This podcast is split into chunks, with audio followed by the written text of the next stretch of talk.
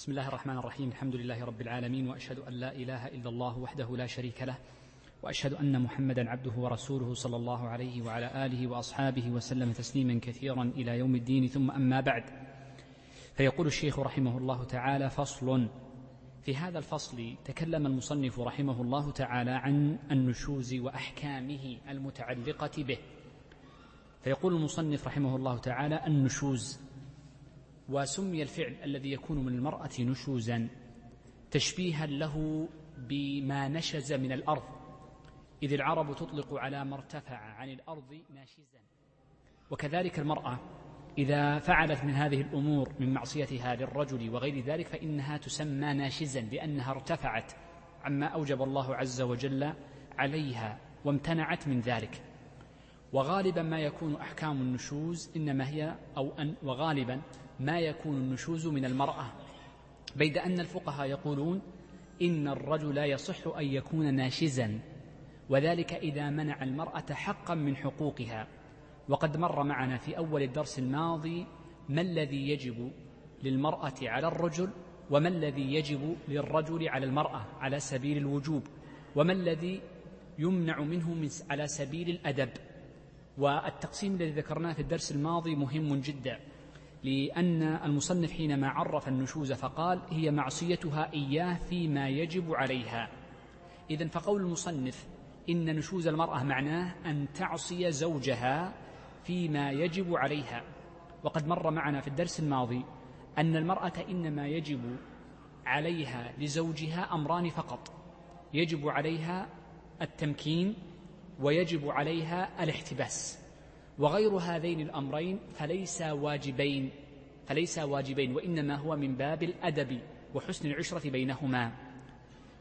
إذا فقوله معصيتها إياها فيما يجب عليها عرفنا ما الواجب على المرأة الذي إذا أخلت به فإنها تكون ناشزا ومر معنا أيضا أن المرأة إذا أخلت بواحد من هذين الأمرين فما الذي يجب عليها؟ يجب عليها إضافة للأحكام من حيث التأديب وغيره ما سيأتي أنه يسقط حقها في الحقوق الواجبة لها من نفقة ومن قسم ومن مبيت وغير ذلك من الأمور.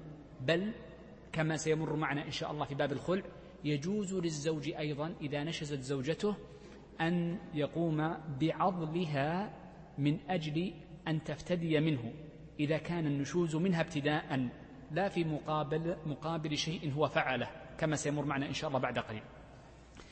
يقول الشيخ رحمه الله تعالى بعد تعريفه للنشوز ومعناه قال فإذا ظهر منها أي من الزوجة أماراته أي أمارات النشوز أي أمارات النشوز وضرب أمثلة لذلك فقال بأن لا, تجد بأن لا تجيبه إلى الاستمتاع.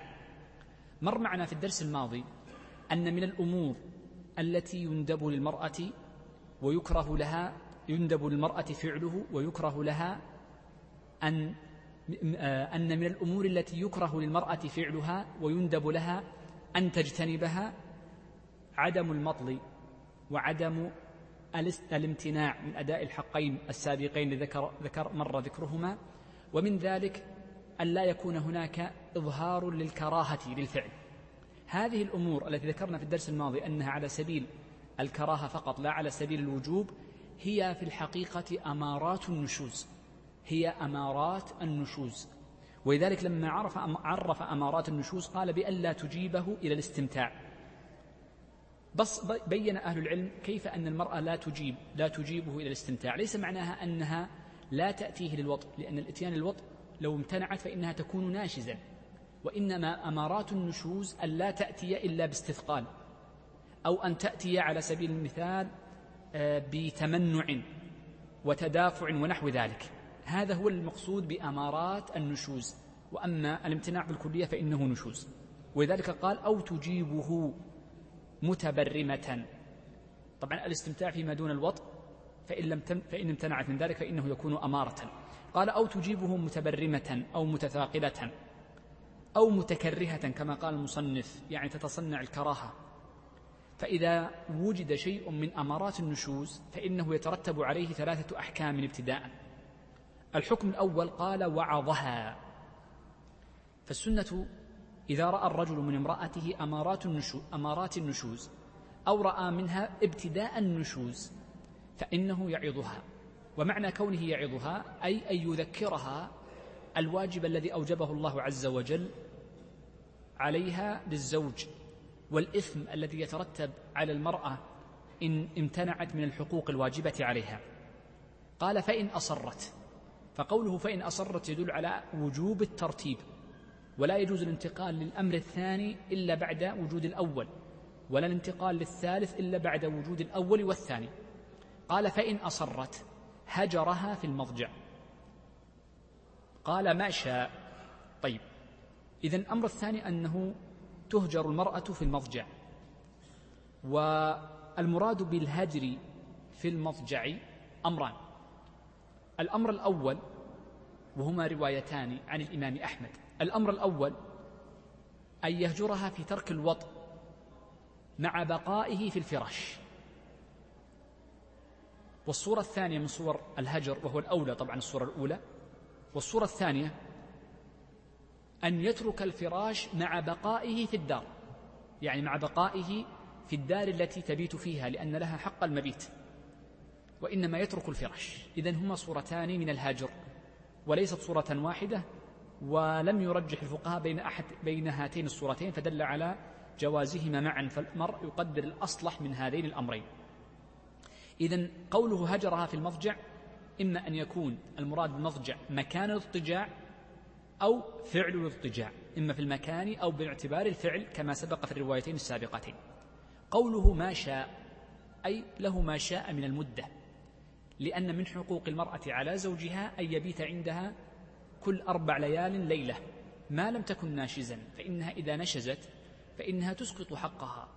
إذا فقوله ما شاء إذا ما شاء إذا وجد نشوزها فأما إن تركت نشوزها فإنه لا يجوز له هجرها في المضجع لأنه يجب للمرأة على زوجها أن يبيت عندها كل أربع ليال ليلة كما سبق معنا في الدرس الماضي.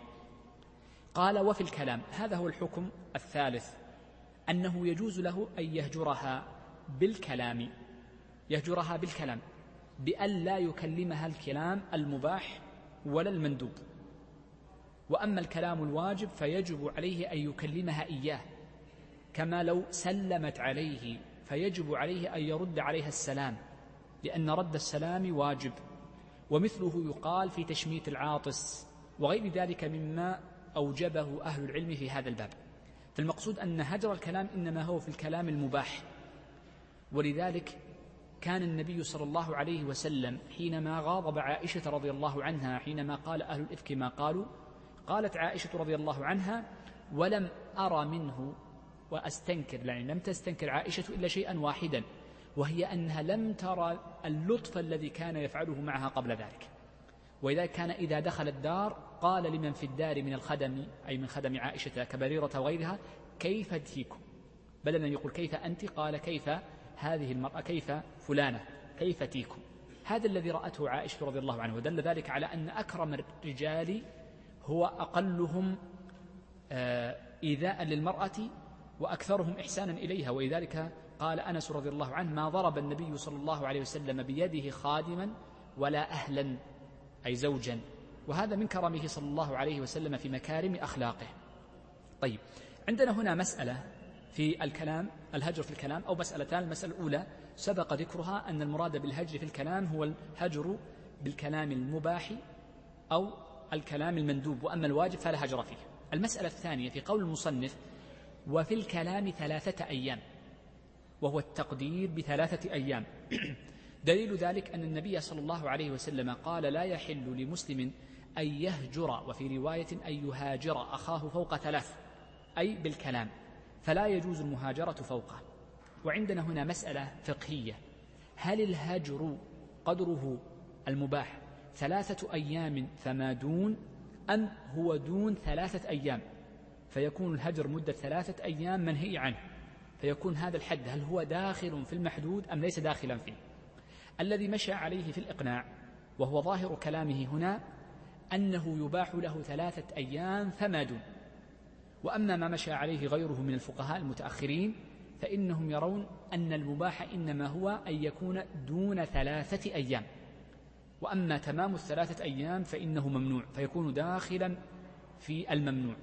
ومرد ذلك للحديث الوارد عن النبي صلى الله عليه وسلم وقاعدة فقهية وهو أن الثلاثة أهي حد كثرة أم حد قلة؟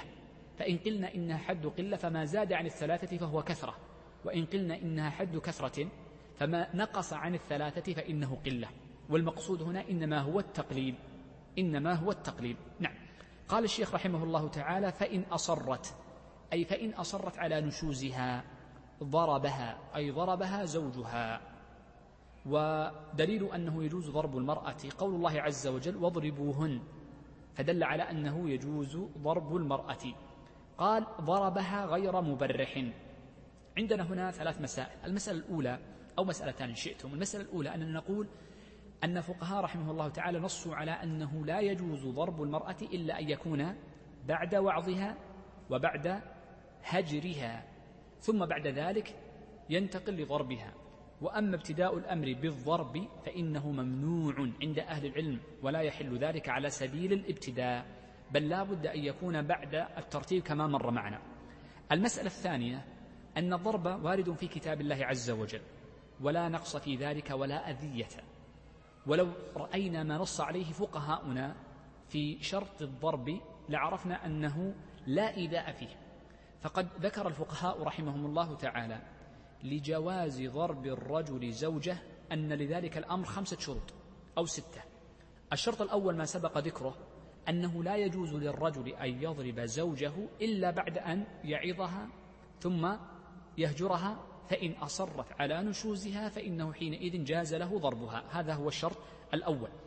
الشرط الثاني طبعا لابد أن تكون ناشزا حقيقة. الأمر الثاني أنه لا يجوز ضرب المرأة ضربا مبرحا. لا يجوز ضربها ضربا مبرحا. ودليل ذلك ما جاء من حديث عبد الله بن زمعة رضي الله عنه أن النبي صلى الله عليه وآله وسلم قال لا يضرب أحدكم امرأته كما يضرب كضرب العبد ثم يضاجعها. فدل على أن الضرب المبرح منهي عنه. وذكر صاحب الإقناع اللي هو المصنف رحمه الله تعالى لما تكلم عن الضرب قال وقد قيل.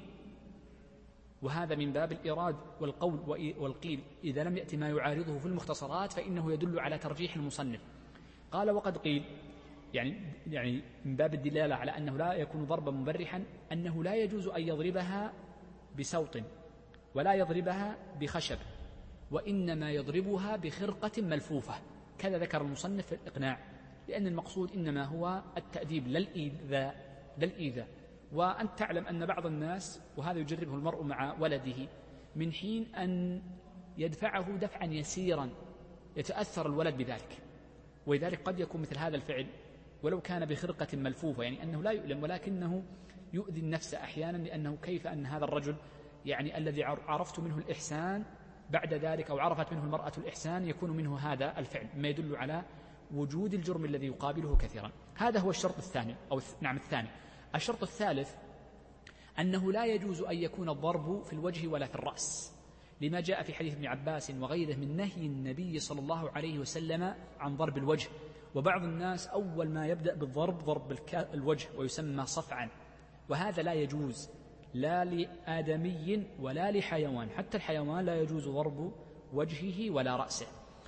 الشرط الرابع أنه لا يجوز أن يضرب الزوج زوجه ولا غيرها أكثر من عشر جلدات.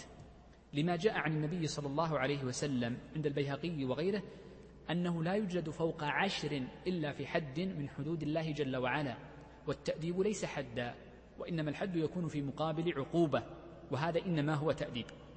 الشرط أظن الخامس أنه لا بد أن يكون الرجل قد أعطاها حقها.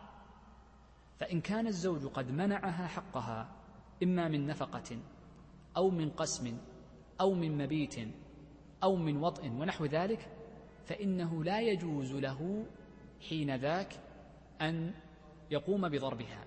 نص على هذه الشروط الخمسة جماعة من المصنفين منهم صاحب الكشاف وأصله الإقناع وفي المنتهى وشروحه وإنما هي مجموعة من كلامهم. إذا هذه خمسة شروط لا بد من توفرها ليجوز الضرب. وبناء على ذلك فإن الرجل إذا كان لم يعطي المرأة حقها التي سبق ذكرها في الدرس الماضي وهي الحقوق الواجبة لها عليه فإنه لا يجوز له أن يضربها لأنه هو مفرط. وينبني على ذلك مسألة أختم بها حديثي هنا في باب النشوز أننا نقول إن المرأة يجوز لها النشوز عن طاعة زوجها في حالتين. الحالة الأولى فيما إذا منعها حقها فلم يعطها نفقة ولا قسما أو قسما أو مبيتا أو نحو ذلك. فحينئذ يجوز لها النشوز لأن حقه في مقابل حقها. فإذا منع حقها فإنه حينئذ يجوز لها أن تمتنع من إعطائه حقه وهكذا. فيجوز لها أن تخرج بدون إذنه إذا لم ينفق عليها أو لم يبت عندها أو لم ينفق عليها وهكذا من المسائل المتعلقة بهذا الموضوع. الأمر الثاني ذكر عدد من الفقهاء رحمهم الله تعالى وذكر الشيخ تقي الدين وأقره المتأخرون أنه يجوز للمرأة أن تنشز على زوجها إذا امتنع من فريضة من فرائض الله جل وعلا. كما أن الرجل يجوز له أن يضار الزوجة كما سيمر إذا امتنعت من فريضة فكذلك المرأة إذا امتنع زوجها من فريضة من فرائض الله جل وعلا جاز لها أن تمتنع. وفي المقابل فإنه لا يجوز له أن يؤذيها ولا أن يضربها ولا غير ذلك لأنه نشوز مباح. فيما لو كان الرجل على سبيل المثال لا يصلي أو لا يصوم أو يفعل محرما على سبيل الديمومة أو نحو ذلك يجوز للمرأة أن تمتنع. نص على ذلك فقهاؤنا رحمة الله عليهم. ثم إن المصنف رحمه الله تعالى لما أنهى, أنهى كتاب أو باء فصلا في النشوز شرع بعد ذلك بذكر الخلع بذكر الخلع. ومناسبة ذكر الخلع بعد النشوز لأن الخلع أثر من آثار النشوز وذلك من جهتين. الجهة الأولى أن المرأة إذا نشزت إذا نشزت جاز لزوجها أن يعضل أن يعضلها أو أن يعضلها لكي تفتدي منه بالخلع. فهو في الحقيقة أثر من آثار النشوز وسيأتي بعد قليل. ومن جهة أخرى فإن المرأة إذا نشزت وكرهت زوجها جاز لها أن تفتدي وإن لم يعضلها زوجها ويمنعها حقها. إذا فالخلع في الحقيقة هو أثر من آثار النشوز ولا يكون خلع إلا وفي الغالب قد سبقه نشوز كما سيأتي بعد قليل بمشيئة الله عز وجل. والمصنف عبر في باب الخلع بكونه بابا ولم يعبر بكونه كتاب والسبب في ذلك أن جل أحكامه هي متعلقة بالكتاب الذي يليه وهو الطلاق. فكثير من الأحكام سيأتي تفصيلها في الكتاب فالكتاب هو الذي فيه تفصيل الأحكام. وأما الباب فإنما فيه بعض المسائل المتفرعة ولذلك كثير من أحكام الخلع سيأتي تفصيلها بمشيئة الله عز وجل في باب في كتاب الطلاق بعده. يقول المصنف رحمه الله تعالى باب الخلع. والخلع بالضم مصدر لاسم لأن المصادر تكون مصدرا لاسم. فهو مصدر لاسم خلع. إذا بالضم هو المصدر وبالفتح هو الاسم الذي اشتق منه المصدر. وهو مأخوذ من خلع المرء لباسه فكأن هذه المرأة خلعت لباسها. وقد جعل الله عز وجل الزوج لباسا للمرأة والعكس. هن لباس لكم وأنتم لباس لهن. فكأن المرأة حينما تختلع من زوجها فقد خلعت هذا اللباس الذي يعني آه ثبت بعقد الزوجية. وعقد الخلع ثابت في كتاب الله جل وعلا وفي سنة النبي صلى الله عليه وسلم. فأما كتاب الله جل وعلا ففي قوله سبحانه وتعالى فلا جناح عليهما فيما افتدت به وهذا نص في الخلع كما قال ابن عباس وغيره.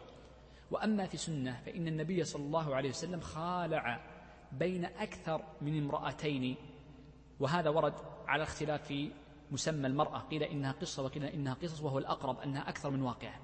إذا النبي صلى الله عليه وسلم حكم بالخلع في أكثر من موضع فدل على أن الخلع حكم ثابت.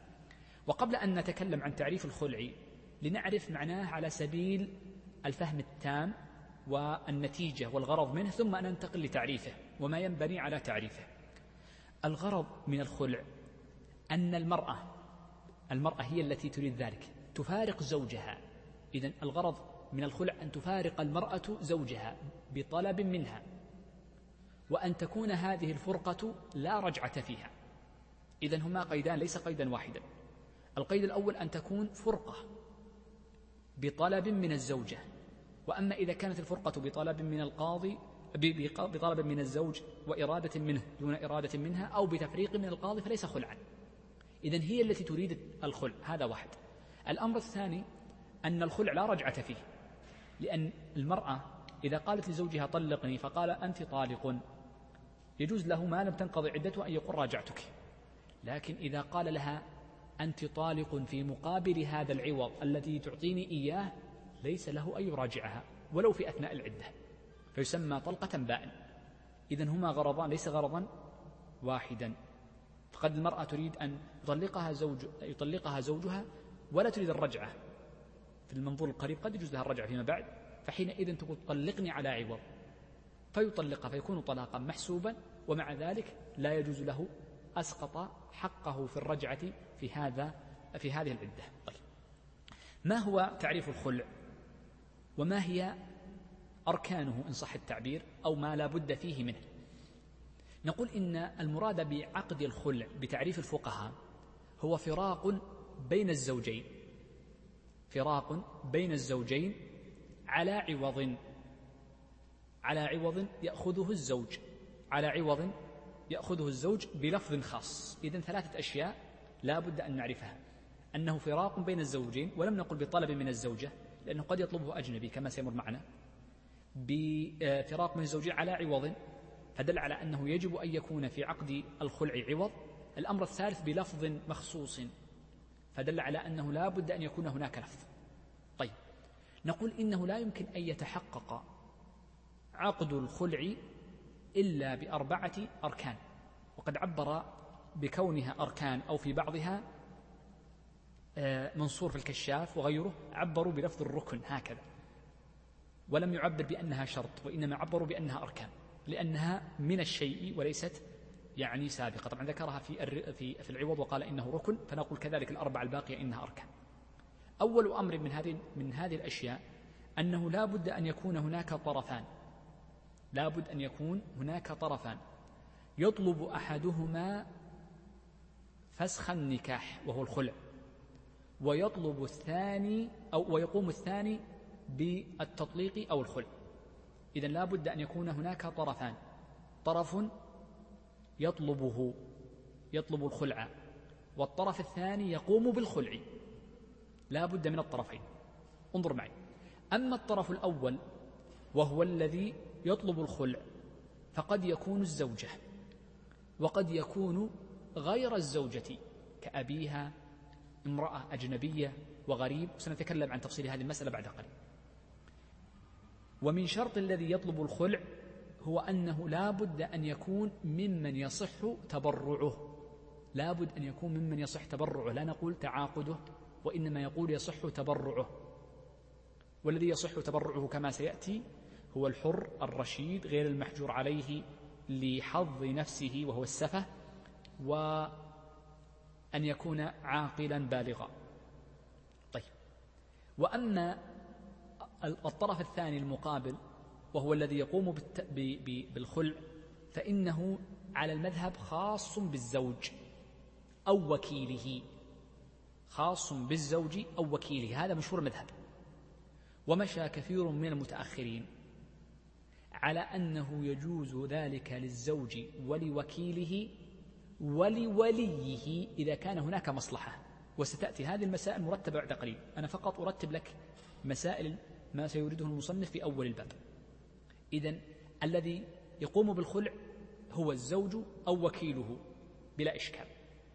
وهناك رواية مشى عليها بعض المتأخرين كابن مثله البرهان ومثل الشويكي وغيرهم ووليه كأن يكون صبيا فيكون عليه ولي بشرط أن يكون هناك مصلحة مصلحة له وسيأتي إن شاء الله بعد قليل هذا هو الركن الأول.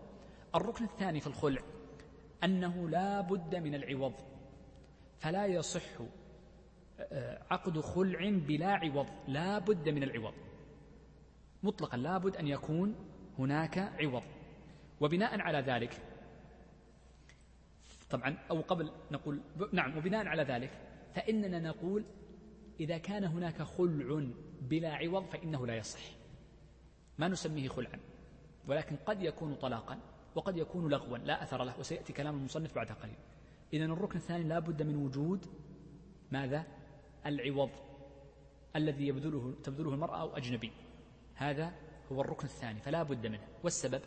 قالوا لأن الزوج لا يملك من الفسوخ إلا فسخين فقط. وغير هذين الفسخين لا يملكها الزوج وإنما يملكها القاضي أو الزوجة. الفسخ الأول ما كان بسبب عيب المرأة. فهناك مقتضي له. والفسخ الثاني ما كان خلعا الخلع يملكه الزوج فسخ بإرادته لا بد من إرادته. ولكنه لا بد أن يكون في مقابل شيء من المرأة وهو العوض. فلا بد من المقتضي إما عيب في المرأة أو وجود آه، أو وجود العوض في الخلع. لا بد من وجود شيء محسوس مادي. وبناء على ذلك فلو أن رجلا قال خالعتك فنقول هو لا يكون خلعا وإنما قد يكون لغوا وقد يكون طلاقا كما سيأتي بعد قليل الركن الثالث من أركان الخلع الذي لا بد من تحققه أنه لا بد من رضا الزوج. أما الزوجة فلا يشترط رضاها لأن قد يقوم أجنبي أبوها يأتي للزوج فيقول خذ هذا المبلغ وخالع ابنتي. فيجوز ذلك كما سيأتي بعد قليل بقيوده. لا بد من رضا الزوج. وذلك لأن هذا العقد باعتبار الزوج هو من عقود المعاوضات. وعقود المعاوضات لا بد فيها من الرضا. لا بد فيها من الرضا. هذه مسألة واضحة جدا.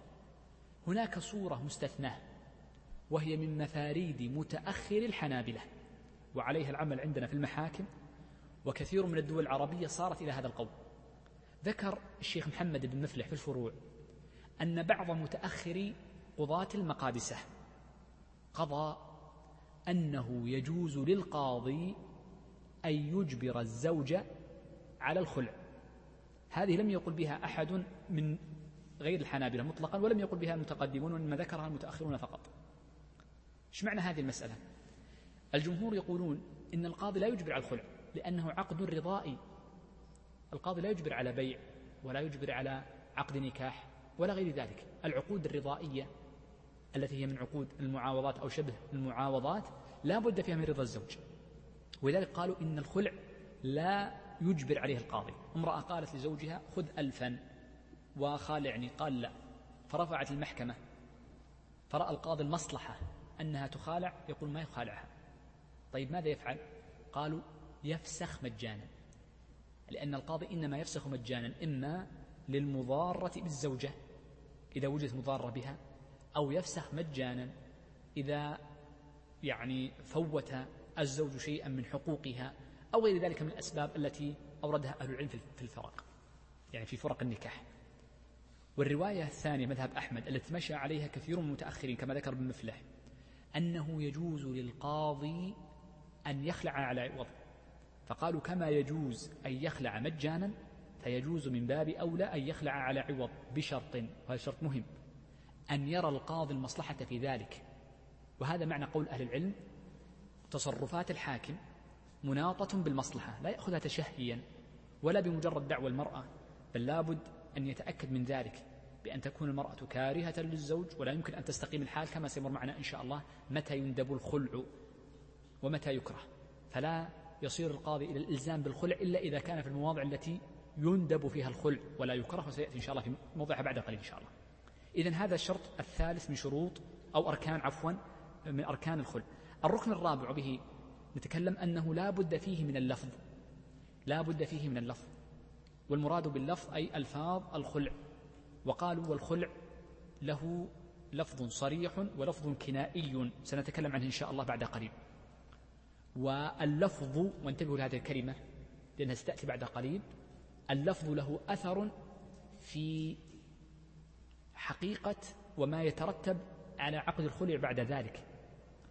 فإن المرأة إذا أخذ عوضا من زوجته وتلفظ بلفظ الطلاق فله حكم.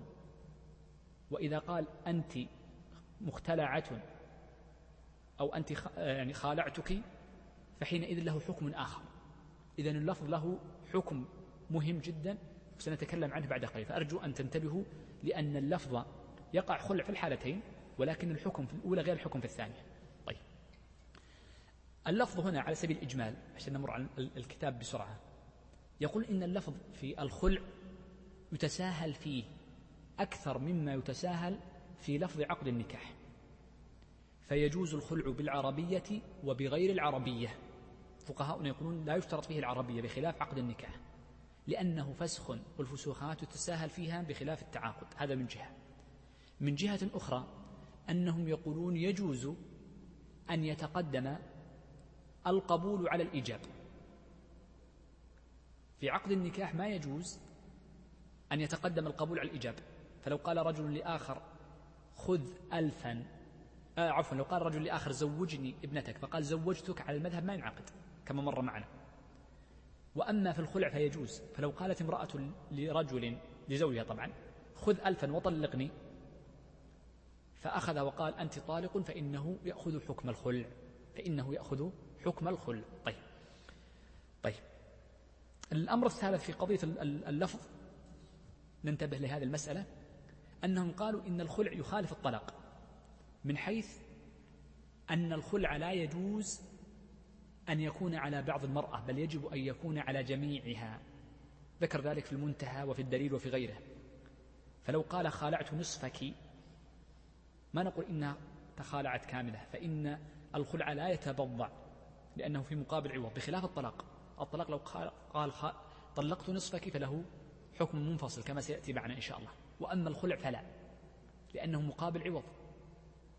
فحينئذ لا يقبل الخلع إلا أن يضاف لها كاملة. طيب.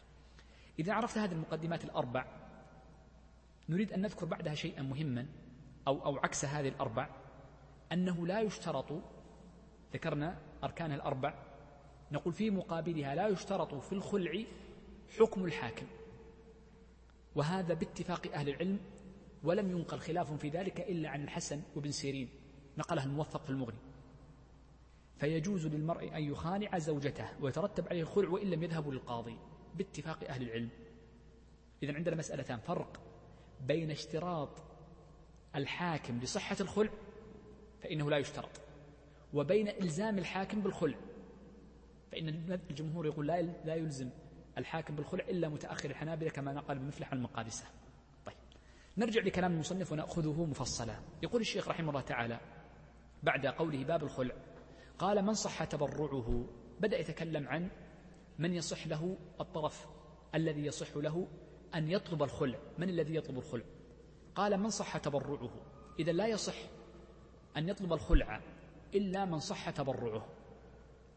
ولماذا عبر بالتبرع؟ لأن هذه من العقود التي هي عقود التبرعات هي أقرب التبرع منها إلى عقود المعاوضة. فالأجنبي ليس معاوضا لا يأخذ شيئا والمرأة عندما تبذل مالها في الحقيقة لا تأخذ شيئا وإنما تنفك تنفك فقط من عقد الزوجية. ولذلك عبر فقهاؤنا أن عقد الخلع هو عقد معاوضة غير محضة فباعتبار الزوج هو معاوضة وباعتبار الزوجة هو تبرع أو في معنى التبرع. ولذلك من يبذل المرء من يبذل المال في عقد الخلع ويطلبه لا بد أن يكون من أهل التبرع لا من أهل المعاوضة. وبناء على ذلك فيشترط أن يكون حرا ولا بد أن يكون بالغا ولا بد أن يكون عاقلا ولا بد أن يكون رشيدا غير سفيه محجور عليه لسفه. فإن هؤلاء لا يصح منهم التبرع. طيب. يقول من زوجة يعني يجوز المرأة أن تطلب الخلع وسيأتي دليله بعد قليل. وأجنبي قد يكون هناك أجنبي يطلب الخلع لامرأة معينة رأى أن هناك امرأة عليها ضرر في بقائها مع زوجها. فيجوز لهذا الأجنبي أن يطلب مخالعة هذه المرأة ويلتزم بدفع العوض. ويلتزم بدفع العوض. يقول أهل العلم إن الأجنبي إذا طالب بالخلع والتزم بدفع العوض فإن الخلع يصح وتترتب عليه جميع آثاره وإن لم تأذن المرأة أو تعلم حتى وإن لم تكن تعلم فإنه يصح ذلك.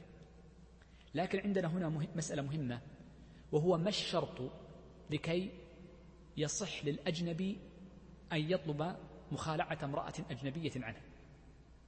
لأن هناك صورتان. صورة فيها مصلحة. كما لو كان أبوها أو جارها أو قريبها رأى أن موليته عليها مضارة في بقائها مع زوجها فرأى أن المصلحة لهذه المرأة أن تخالع ويعلم أن ليس عندها مال أو أنها من النوع الذي يتحمل الضيم فقال لزوجها خذ هذا المال فطلقها. هذا فيه مصلحة. انظر للصورة الثانية. لو أن رجلا أعجب بامرأة. فذهب لزوجها قال طلقها لأتزوجها. وخذ هذا المال. أليس في الظاهر سواء؟ ففي الحالتين أجنبي بذل مالا ليطلق هذا الرجل امرأته. إذا قال أهل العلم رحمهم الله تعالى إن من شرط صحة تطليق يعني أمر الأجنبي بذلك أن ينوي خلاصها من ضرر أو أذية عليها. وأما إن نوى, زواج بها فلا يصح ذلك لأن هذا من التخبيب. وقد نهى النبي صلى الله عليه وسلم عن تخبيب المرأة على زوجها. وقد نص بعض الفقهاء رحمه الله تعالى وأقرهم الشيخ تقي الدين أن من خبب امرأة على زوجها يحرم عليه أن يتزوج بها وإن طلقت وأرادته يحرم.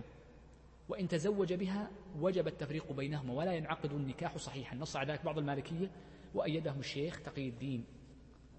لأن التخبيب أمر خطير جدا جدا. ليس منا من خبب امرأة على زوجها. حيث عند أبي داود بسند جيد. فالمقصود من هذا أن يجب أن نفرق بين الصورتين فإنه مهم. نعم. يقول الشيخ صح أي صح الطلب وصح البذل للعوض ولو لم تأذن المرأة. قال صح بذله لعوضه أي صح بذل الأجنبي والزوجة لعوضه أي لعوض الخلع. وحينئذ يكون حكمه حكم الخلع إذا قبله الزوج. بدأ يتكلم مصنف بعد ذلك متى يجوز الخلع ومتى يكره. فقال المصنف بدأ يتكلم عن صور الإباحة إباحة الخلع. قال إذا كرهت خلق زوجها أو خلقه. خلقه هو الأخلاق. فبعض الناس قد يكون بخيلا أو لئيما أو رجلا يحمق أو رجلا أحمق أو رجلا يغضب بسرعة. ولا شك أن أكرم الأخلاق إنما هو الحلم وهو سيد الأخلاق الحسنة. وأما سيء الأخلاق السيئة فإنه الغضب. ولذلك فإن فقهاءنا يختمون باب النشوز الذي هو افتتاح باب الخلع بالنهي عن الغضب. فالحرص على عدم الغضب لا شك أنه من أكرم مكارم الأخلاق وهو الحلم. وأسوأ مساوئ الأخلاق التي تتولد منها جميع الأخلاق السيئة إنما هو الغضب. فلا غرو بعد ذلك أن يعظم هذا الخلق وهو الحلم فليس الشديد بالسرعة وإنما الشديد الذي يملك نفسه عند الغضب. فلو كرهت خلق الزوج وعرفنا بعض أمثال الخلق أو خلقه هيئته بعض النساء قد تكره هيئة معينة فيه هيئة معينة وشكل معين الحب في القلوب. ولذلك عندنا في اللهجة الدارجة عندنا يقولون كل كره واشرب كره ولا تجالس كره. فالرجل قد يأكل ويشرب مع رجل يبغضه في عمله. لكن في قضية المجالسة والمعايشة والألفة أصعب ما يكون أن تجلس مع ثقيل تكرهه. ولذلك قد تكره المرء المرأة خلق الرجل. وبعضهم يعبر الفرق بين الخلق والخلق. أنه يقول إن الخلق هو الأمر الباطن والخلق هو الأمر الظاهر الذي يرى للناس. طيب. يقول أو نقص دينه. انظر هنا قالت قال أو نقص دينه. والمراد بالنقص هو الأشياء الظاهرة. وأما الأمور التي لا يسلم منها أحد من صغائر الذنوب وبعض الكبائر التي ترد بين الفينة والأخرى فلا شك أن هذا ليس مبيحا للطلاق. فما من أحد إلا وهو خطاء ومذنب. والغالب أن المقصود بنقص الدين إنما هو ما سبق سنشير له بعد قليل. قال أو خافت إثما بترك حقه. يعني خافت إثما بترك حقه بمعنى أن المرء تكون كارهة لبعض يعني الأمور الواجبة لها. فحينئذ تقول أنا لا أستطيع البقاء في البيت مثلا. فمن أجل على سبيل المثال فمن أجل ألا أكسب إثما بهذا الخروج من البيت لأن لها عملا أو لها أما ونحو ذلك والرجل يمنعها ولا يأذن لها بذلك فيجوز لها أن تختلع لأنها تخشى الإثم بعدم الوفاء بحقه. قال أبيح الخلع. أبيح الخلع. والدليل على أنه يباح الخلع أن الله عز وجل قال فإن خفتم ألا يقيما حدود الله فلا جناح عليهما فيما افتدت به. فيما افتدت به. فدل ذلك على أنه يجوز الخلع حينئذ. فلا جناح. يدل على الجواز. طيب. قال وإلا كره. طبعا قوله وأبيح الخلع هذا باعتبار الزوجة التي تطلب. وباعتبار الزوج إذا أبيح الخلع ندب للزوج الإجابة. كل موضع يباح للمرأة طلب الخلع فإنه يندب للزوج أن يجيبها. قال وإلا كره يعني وإن لم يوجد واحد من الأسباب الماضية فإنه يكره. أي حينما تكون الحال مستقيمة ولا يوجد شيء من الأشياء السابقة أو ما في معناها. والدليل على ذلك أنه قد جاء عن النبي صلى الله عليه وسلم من حديث ثوبان أنه عليه الصلاة والسلام قال أيما امرأة طلبت طلاقها من غير ما بأس فقد حرم الله عليه عز وجل عليه الجنة. وروينا عند الإمام أحمد من حديث ثوبان رضي الله عنه أن النبي صلى الله عليه وسلم قال المختلعات هن المنافقات. وهذه الأحاديث محمولة على الكراهة وليست محمولة على التحريم على مشهور المذهب. وإن كان من أهل العلم من حملها على التحريم. ولكن مشهور أنها محمولة على الكراهة فقط. للسبب في الكراهة لأن الطلب ليس موجبا للفرقة لأن مجرد الطلب قد يكون بعد ذلك آه، لابد من إذن الزوج بعد ذلك. فما دامت الحال مستقيمة فإنه يعني لا يلزم الزوج أن يجيبها ولا يندب له ذلك فحينئذ لا يكون فعلها محرم لأنه مجرد طلب لا يترتب عليه أثر ولا تصرف ولا نتيجة. ولذلك حملوا الأحاديث التي في الباب على الكراهة. يقول الشيخ رحمه الله تعالى فإن عضلها بدأ يتكلم عن الصور التي تتعلق بالرجل. الرجل له ثلاثة أحكام. الحالة الأولى أنه يندب له أو أربعة أحكام. الحالة الأولى أنه يندب له مخالعة الزوجة وسبقت معنا وهي إذا كرهت الزوجة خلق الرجل أو خلقه. الحالة الثانية أنه يكره أن يجيبها وهي سبقت وهو قول المصنف وإلا كره. أي وإلا كره طلبها للخلع وكره إجابته لها وهو إذا كانت حياتهم مستقيمة. طبعا وإذا كره وأجابها فإنه يقع الخلع كما مر معنا. الحالة الثالثة يحرم أخذه الخلع وهو إذا عضلها لتفتدي منه فإنه يحرم وسيأتي بعد قليل. الحالة الرابعة أنه يجوز له أن يعضلها لكي تفتدي منه. وهذا في الصور التي سيأتي بعد قليل فيما لو كان كانت قد ظهر منها زنا أو نشوز وسنمر عليه بعد قليل. طيب. يقول الشيخ فإن عضلها بدأ يتكلم عن الحالة التي يحرم على الرجل أن يخالع الزوجة فإن خالعها وقع طلاقا. قال فإن عضلها. معنى كونه أن يعضلها أي أن يضار هذه المرأة بالضرب أو بالتضييق في الحقوق الواجبة عليها بتأخيرها أو بصفتها كأن يمنعها حقها أو يقلل عليها في حقها وغير ذلك من الأمور. هذه هي العضل عضل الرجل لزوجته. قال ظلما. سيأتي بعد قليل صور أن هناك يجوز فيها عضل الرجل لزوجته لتفتدي. قال للافتداء. إذا عضلها ظلما للافتداء ففعلت قبل أن نكمل يعني فعلت يعني فأعطته المال لتفتدي فإنه حينئذ لم يصح. هذه الصورة كثيرا ما تقع من بعض الرجال اللؤماء حقيقة. حينما يكون كارها لامرأة ولا يرغب بها ولكنه قد خسر في الزواج وفي المهر مبلغا معينا فيقول أريد أن أسترجع المبلغ الذي بذلته من هذه المرأة. فحينئذ يبدأ بالتضييق عليها إما بضرب أو بإيذاء أو بمنع لها بعض الحقوق وغير ذلك من المسائل. وقصده من التضييق عليها ليس من باب رؤية علامات النشوز للتأديب وإنما كان فعله هذا لكي تفتدي منه وترد له العوض الذي بذله. نقول هنا لو فعلت ذلك وأعطته المال فإن الخلع لا, يص... لا... لا يقع. إذا ما, الذي يكون يترتب عليه؟ لا يكون خلعا. ويجب أن يرد المال إليها ويقع طلاقا إن تلفظ به. يقع طلاقا رجعيا إن تلفظ به. سنذكر صفة الوقوع بعد قليل. لأن لها ست صور سنذكرها إن شاء الله في محلها. والسبب نقول لأن الحرام لا يبيح الحلال.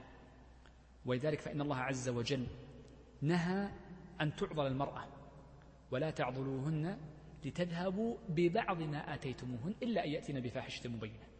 فإذا أتت بالفاحشة جاز وإلا فلا. طيب. إذا قوله فإن عضلها ظلما للابتداء ففعلت أي افتدت منه لم يصح. لأنه الأخذ العوض ظلم فيكون كالخلع بلا عوض فيكون كالخلع بلا عوض حين ذاك. فيكون الخلع باطلا والعوض مردود. قال ولم يكن لزناها أو نشوزها أو تركها فرضا. هذه الصور التي يجوز للزوج أن يعضل المرأة. والحالة الأولى إذا زنت كانت زانية إلا أن يأتين بفاحشة مبينة. لابد أن تكون واضحة. وذلك عبر الفقهاء بالصريح بالزنا. وبعض الناس يرى من امرأته بعض الأمور التي قد تؤدي إلى الشك. فيقوم بعضها نقول لا يجوز لأن الفقهاء نصوا على الزنا. ولذلك لما جاء ذاك الرجل للنبي صلى الله عليه وسلم فقال إن امرأتي لا ترد يد لامس. قال له النبي صلى الله عليه وسلم فارقة لأنها مجرد شكوك أو هو حديث. وهذا الحديث يعني لا ترد يد لامس تكلم فيه الإمام أحمد في معناه كلاما طويلا. لكن المحل الشاهد أن هذا يدل على أن المرأة إذا كانت غير زانية وإنما شك بأمر معين كأن أمر أو آخر فإنه لا يجوز له العضل وإنما يفارقها أو يصبر إن تعلقت نفسه بها كما جاء في حديث ذلك الرجل. وأما قول لا ترد يد لامس بمعنى الزنا فلم يقل به أحد كما قال أحمد. طيب. قال أو نشوزها يعني نشزت المرأة امتنعت تخرج من بيتها وتمنعه حقها أو تركت فرضا.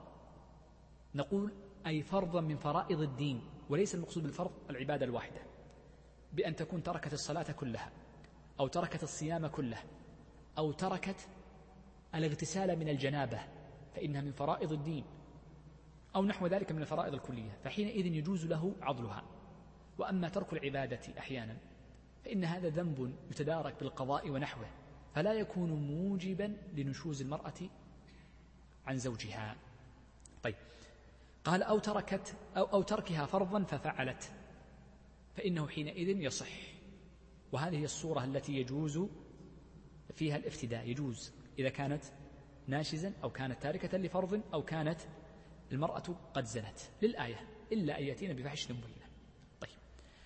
الصورة الثانية مما لا يصح فيه الخلع من هذا استطراد من المؤلف وجملة اعتراضية اللي ذكرناها قبل قليل. قال أو خالعت الصغيرة أي التي لا يصح تبرعها دون سن البلوغ. أو المجنونة. أو السفيهة. والمراد بالسفيهة أي المحجور عليها لحظ نفسها. والأمة لأن الأمة لا تملك المال فلا يصح تبرعها بغير إذن سيدها. لم يصح. لماذا؟ لأن تبرع الصغير أو المرأة الصغيرة والمجنونة والسفيهة والأمة غير موجود فكأنه خلع بلا عوض. والخلع بلا عوض لا يصح خلعا وإنما يكون طلاقا فيما سيأتي بعد قليل. طيب قبل أن أنتقل المسألة بعدها يقول والسفيهة لم يعبر المصنف بالمحجور عليها. لماذا؟ مر معنا إن شاء الله قبل في كتاب الحجر أن المحجور عليه لحظ غيره للدين يصح تبرعه ويصح التزامه في الذمة ولا يصح تصرفه في الأعيان. ففي فرق بين الذمة وبين الأعيان. فالمحجور عليه لفلس يصح أن يبيع في الذمة ولكن لا يصح أن يبيع الأعيان التي ملكها. هذا هو الفرق بين المحجور عليه لحظ نفسه والمحجور عليه لحظ غيره هذا باب التأكيد وأكدنا عليه أكثر من مرة. طيب. يقول المصنف وقع الطلاق رجعيا إن كان بلفظه أو نيته. سأشرح هذه الكلمة ثم سأذكر لكم تقسيما مهما. يقول المصنف وقع الطلاق رجعيا يعني أن الزوج إذا طلق المرأة من غير عوض وذكر المصنف أمثلة قبل قليل الطلاق بغير عوض فيما لو كان الوصول للعوض بطريق محرم كأن يعضلها من غير وجه حق أو تكون المرأة صغيرة أو تكون مجنونة أو تكون سفيهة أو أن تكون أمة لم يأذن لها سيدها بالتبرع. فالعوض في الصور هذه الخمس كالخلع بلا عوض. الحكم فيها سواء. طيب قال وقع الخلع رج وقع الطلاق رجعيا إن كان بلفظه أو نيته. معنى هذا الكلام.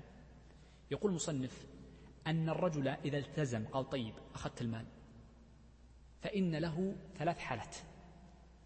الحالة الأولى أن يكون أو حالتان. الحالة الأولى لا نقول ثلاث حالات. نعم ثلاث حالات. الحالة الأولى أن يكون بلفظ الطلاق. قال قبلت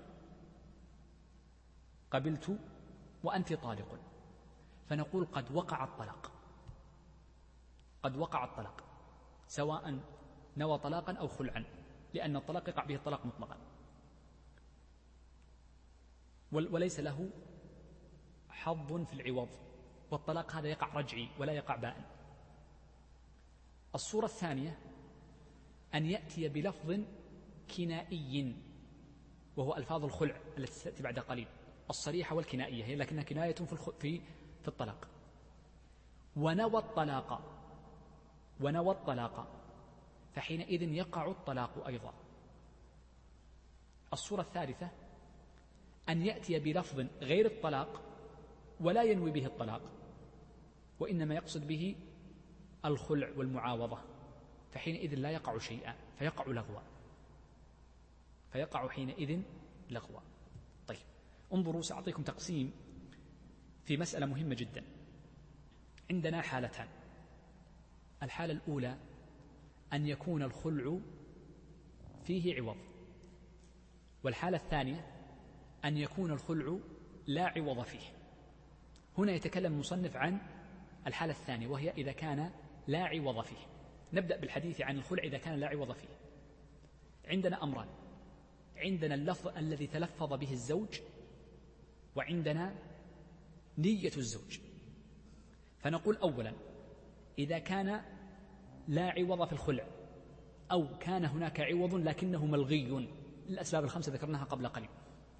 فعندنا ثلاث حالات.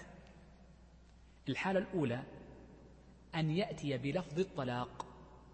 فنقول وقع الطلاق. وقع طلاقا رجعيا. وقع طلاقا رجعيا. سأشرح بعد قليل الرجعي والبائن إن شاء الله.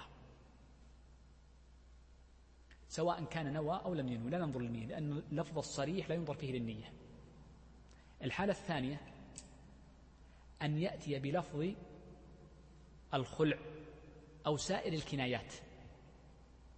فحينئذ نقول إن كان قد نوى الطلاق وقع طلاقا رجعيا لأنه من كناية الطلاق. وإن كان لم ينوي الطلاق فلا يقع شيء. إذن هذا ثلاث صور ثلاث صور بلفظ الطلاق يقع طلاقا رجعيا مطلقا. بغير لفظ الطلاق كلفظ الخلع مع نية الطلاق فيقع طلاقا. لفظ الخلع ولكن بغير نية الطلاق فلا يقع شيئا.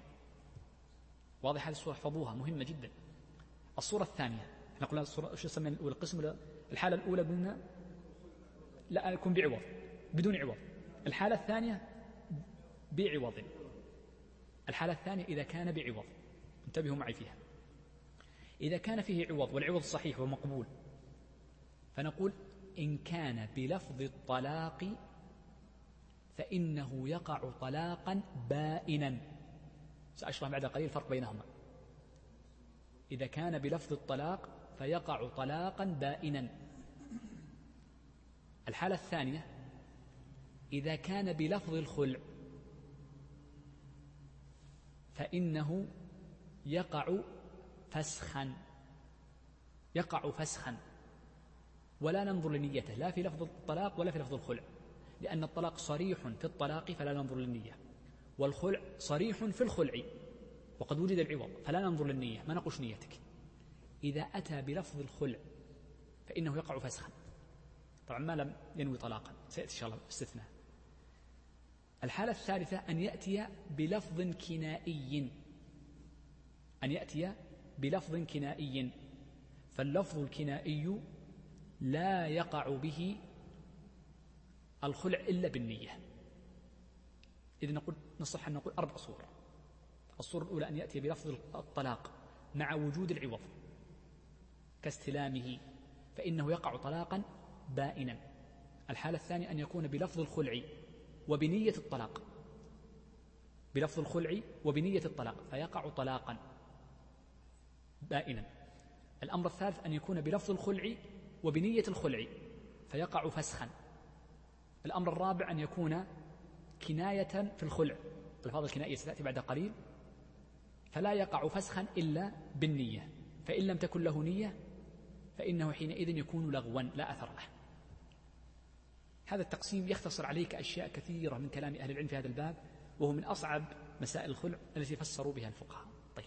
قبل أن ننتقل للجملة التي ذكرها المصنف بعد قليل آه، أو خلينا ننتهي بالجملة الأخيرة. إذا قول المصنف فإن كان بلفظه المراد أي بلفظ الطلاق أو نيته أي بنية الطلاق مع وجود لفظ كنائي يدل على الطلاق كالخلع ونحوه فإنه حينئذ آه، يكون طلاقا رجعيا. وإن خلا من اللفظ وخلا من النية فإنه يكون لغوا لا أثر له. فيكون لغوا لا أثر له. طيب. آه، عندي هنا مسألتان قبل أن أنتقل الفصل الذي بعده لكي نفرق بين نوع الطلاق. عندي هنا مسألتان. آه، المسألة الأولى في قول المصنف آه، وقع طلاقا رجعيا. وقع طلاقا رجعيا. استثني من ذلك صورة واحدة بس من باب القسم العقلية.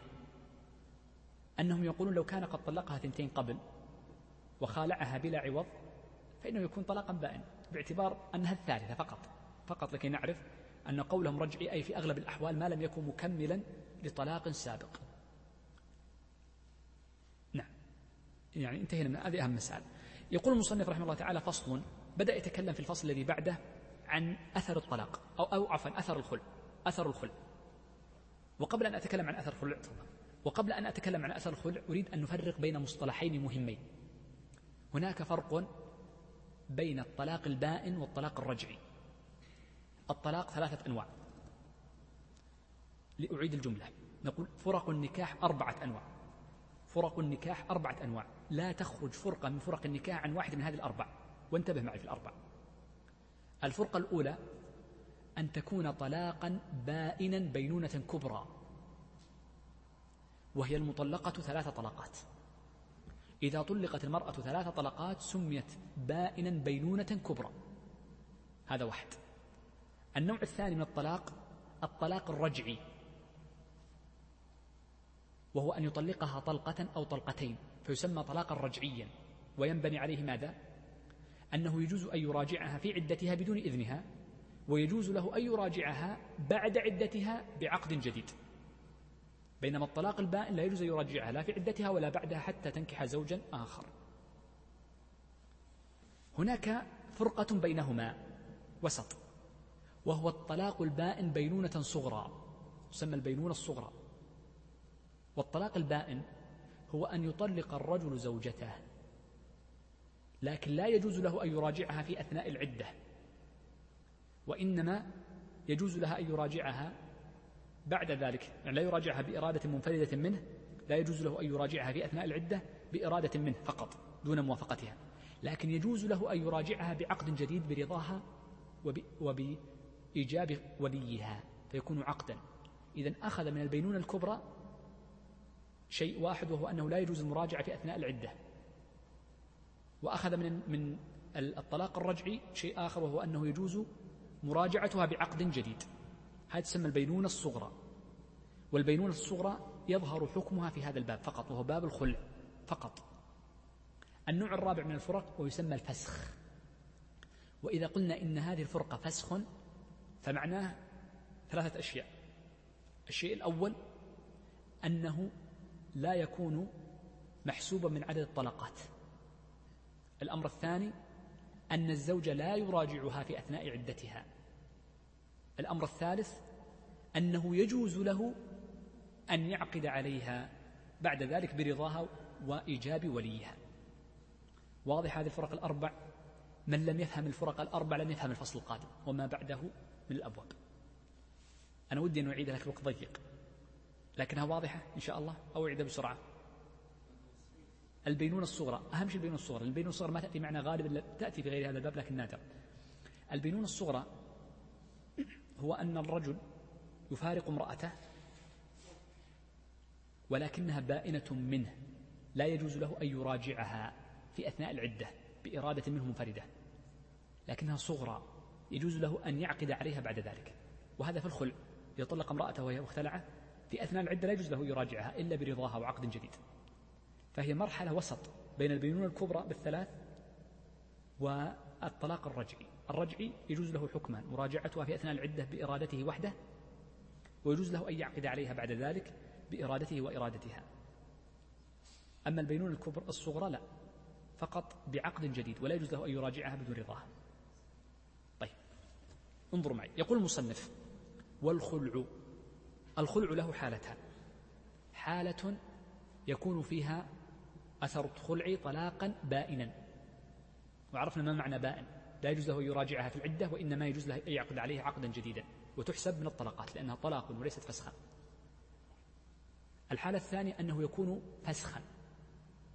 ومعنى فسخ لا يحسب من الطلقات وليس له أن يراجعها لكن له أن يعقد عليها. فالفرق بين الفسخ والطلاق البائن في احتساب الطلقات بدأ في الحالة الأولى قال والخلع بلفظ صريح بلفظ صريح الطلاق أو كنايته وقصده طلاق بائن. يقول إن الرجل إن الرجل إذا خالع زوجته يعني أخذ منها العوض أو التزم في مقابل طلبها العوض وقال أنت طالق بلفظ بلفظ الخلع شوف بلفظ الخلع أو بكنايات الخلع مع قصده يعني كناية خلع مع القصد وأما لفظ الخلع فلا يشترط فيه القصد كما ذكرنا في التقسيم السداسي قبل قليل. فانتبهوا له. أو, أو كان سبعة, سبعة فروع سبعة أقسام. إذا كان بلفظ الطلاق فلا ننظر للنية لأنه صريح في الطلاق فيكون طلاقا بائنا. ولكن إذا أتى بكناية الطلاق وقصد الطلاق فإنه يكون طلاقا بائنا. إذا قال بلفظ صريح الطلاق أو كنايته وقصده هو طلاق بائن. والدليل على ذلك أن امرأة قيس بن ثابت بن شماس قال لها النبي صلى الله عليه وسلم أو قال له النبي صلى الله عليه وسلم خذ الحديقة وطلقها تطليقه. فدل على أنه يقع به طلاق بائن واحدة. طلاق بائن واحدة. طيب. قال وإن وقع طبعا وجعلوه طلاقا بائنا ولم يجعلوه طلاقا رجعيا. قال لو كان طلاقا رجعيا لما كان هناك فائدة من العوض. وقد ذكرت في أول الباب أن الغرض من العوض أن لا يراجعها زوجها بإرادة منه بل برضاهما معا فلذلك نقول هو طلاق لكنه رجع بائن وليس رجعيا. الحالة الثانية قال وإن وقع أي الطلاق بلفظ الخلع واحد أو الفسخ والفداء. هذه تسمى الألفاظ الصريحة في الخلع. الألفاظ الصريحة في الخلع وسأرجع لها بعد قليل. قال وإن وقع بلفظ الخلع والفسخ والفداء. ولم ينوي طلاقها. طيب. إذا وقع بلفظ الخلع له ثلاث حالات. ملخصة مما سبق. إما أن ينوي طلاقها فحينئذ يكون طلاقا بائنا. وإما أن ينوي الخلع فيكون ماذا؟ فسخا. وإما ألا ينوي شيء فنقول يقع فسخ لأن هذه الألفاظ صريحة في الخلع. والألفاظ الصريحة لا تحتاج إلى نية. إذا فقوله ولم ينوي طلاقها سواء نوى الخلع أو لم ينوي شيئا فإنه يقع فيه الفسخ. طيب. قال ولم ينوي طلاقها. كان فسخا. وعرفنا ما معنى الفسخ؟ لا تحسب من التطليقات. ثانيا لا يجوز له أن يراجعها في عدتها. ثالثا يجوز له أن يعقد عليها بعد ذلك لكن برضاها. فالفرق بين الطلاق البائن والفسخ فرق واحد وهو أن الطلاق البائن تحسب من التطليقات وأما الفسخ فلا يحسب من التطليقات. والدليل على أنه لا يحسب من التطليقات ما استدل به ابن عباس رضي الله عنهما أنه قال لما ذكر الله عز وجل الفسخ طلق التطليق الأولى الله عز وجل ثم الثانية ثم ذكر الفسخ ثم ذكر بعد ذلك فإن طلقها الثالثة فلا تحل له. فدل ذلك على أنه ذكر فسخا بين طلاق فلا يحسب. ولو كان يحسب كان طلقها أربعا. وهذا يدلنا على أنه فسخ. ولذلك يقول الإمام أحمد رحمه الله تعالى لا يصح عن أحد من الصحابة أن الخلع طلاق. أي إذا كان بلفظ الخلع. لا يصح. وإنما صح عن ابن عباس أنه فسخ. كذا قال الإمام أحمد. وهو كما قلت لكم دائما وأكرر من أعلم الناس بآثار السلف. العلم بالحديث يوافقه ويشاركه كثير من العلماء. البخاري ومسلم ويحيى ويحيى بن سعيد القطان ويحيى بن سعيد الأنصاري والأئمة. ولكن في العلم في الآثار لم يقارب أحمد لم يقارب أحمد أحد من أهل العلم في ذلك. طيب. يقول لا ينقص عدد الطلاق. الفسخ لا ينقص عدد الطلاق كما مر معنا. طيب. عندي هنا مسألة أذكرها من باب تمام الموضوع. يقول المصنف وقع بلفظ الخلع والفسخ والفداء. هذه الألفاظ الثلاثة هي الألفاظ الصريحة في الخلع. الفسخ والفداء والخلع لأنها صريحة فيه. الفداء جاء في كتاب الله والخلع هو أصله والفسخ هو نتيجته. فحينئذ نقول إن هذه الألفاظ الثلاثة هي الصريحة في الخلع. وبناء على ذلك فيقع بها الخلع ويقع فسخا إذا استلم العوض. يقع فسخا سواء نواه أو لم ينوه. في مقابلها أشياء أخرى نذكرها باب تمام الفائدة وهي ما تسمى بالألفاظ الكنائية. هناك ألفاظ كنائية للخلع. لا يقع بها الفس الخلع مطلقا ولا فسخا إلا إذا نوى الخلع. وهذه الألفاظ الكنائية هي التي ذكرها أهل العلم وهي أبرأتك أبرأتك وأبنتك وباريتك هي ثلاثة ألفاظ. فلا بد فيها من النية أو القرينة أن ينوي الخلع أو القرينة بأن يكون قد استلم عوضا منها طيب يقول الشيخ ولا يقع بمعتدة من خلع طلاق. يقول إن المرأة المعتدة من خلع لا يقع بها الطلاق ولو واجهها به. طبعا المعتدة من خلع الذي هو الفسخ لا يقع بها الطلاق. ولو قال أنت طالق لو قال خالعتك ثم قال بعدها بدقيقة أنت طالق ما يقع الطلاق لأنه فسخ وليس طلاقا وليست, وليست في عدة ملحقة بالزوج. ولو واجهها به. قال ولا يصح شرط الرجعة فيه. بدأ يتكلم المصنف عن بعض الشروط التي تخالف مقتضى العقد. فيصح العقد وهو الخلع وتفسد الشروط. فأول الشروط ذكرها المصنف قال لا يصح شرط الرجعة فيه. بأن يقول خالعتك بألف على أن لي الرجعة في أثناء العدة. نقول يصح الخلع ويثبت العوض ولكن الشرط باطل وحده لأن هذا الشرط يخالف مقتضى العقد. وقد سبق معنا قاعدة الفقهاء في أن فرق بين الشروط تخالف مقتضى العقد والشروط التي تخالف حقيقة العقد. من الشروط التي تخالف مقتضى العقد قالوا كما لو شرط هو الخيار. قال طالقت خالعتك بألف على أن لي الخيار ثلاثة أيام. نقول ما يقع. ما يقع الشرط لكن يقع الخلع لأن هذا الشرط يخالف مقتضاه. ثم بدأ بعد ذلك يذكر الشروط التي تخالف حقيقة العقد. وهذه الشروط إذا وجدت فإنها تفسد الخلع. ما يكون خلع؟ أبدا. قال وإن خالعها بغير عوض.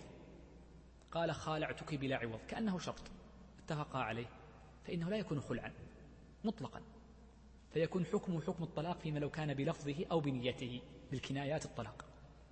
قال وإن خالعها بغير عوض. وهو حقيقة من الشروط التي تخالف حقيقة العقد. أو بمحرم أو بمحرم لم يصح أي لم يصح هذه لفظ المخالعة ويكون لغوا إلا في حالة واحدة وهو إذا كان قد نوى به الطلاق. إذا خالعه وقد نوى به الطلاق فيقع طلاقا رجعيا.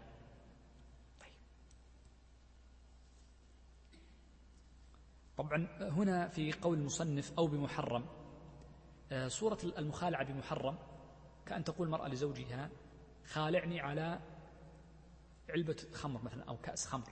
هذا نقول هذا باطل لأنه محرم.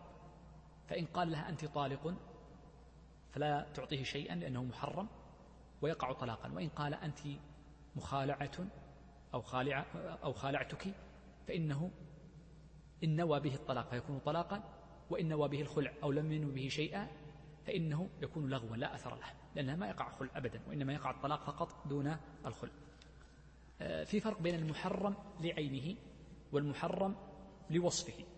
المحرم لوصفه بكونه مسروقا أو مستحقا ومغصوبا يصح به الخلع ويلزم للزوج, للزوج قيمته أو مثله إن كان مثليا. فنفرق بين المحرم لعينه كالخمر والخنزير وغيره والمحرم لوصفه كالمسروق. قالت أعطيتك خمسة آلاف ريال مسروقة. يعرف أنها مسروقة لغيره؟ فحينئذ نقول يصح فيجب أن نفرق بين وصفي المحرم. طيب. يقول المصنف رحمه الله تعالى لعلي يستعجل في الباقي. يقول ويقع الطلاق رجعيا إن كان بلفظ الطلاق أو نيته. هذه شرحتها قبل قليل والقاعدة فيها واضحة. طيب. يقول الشيخ وما صح مهرا صح الخلع به.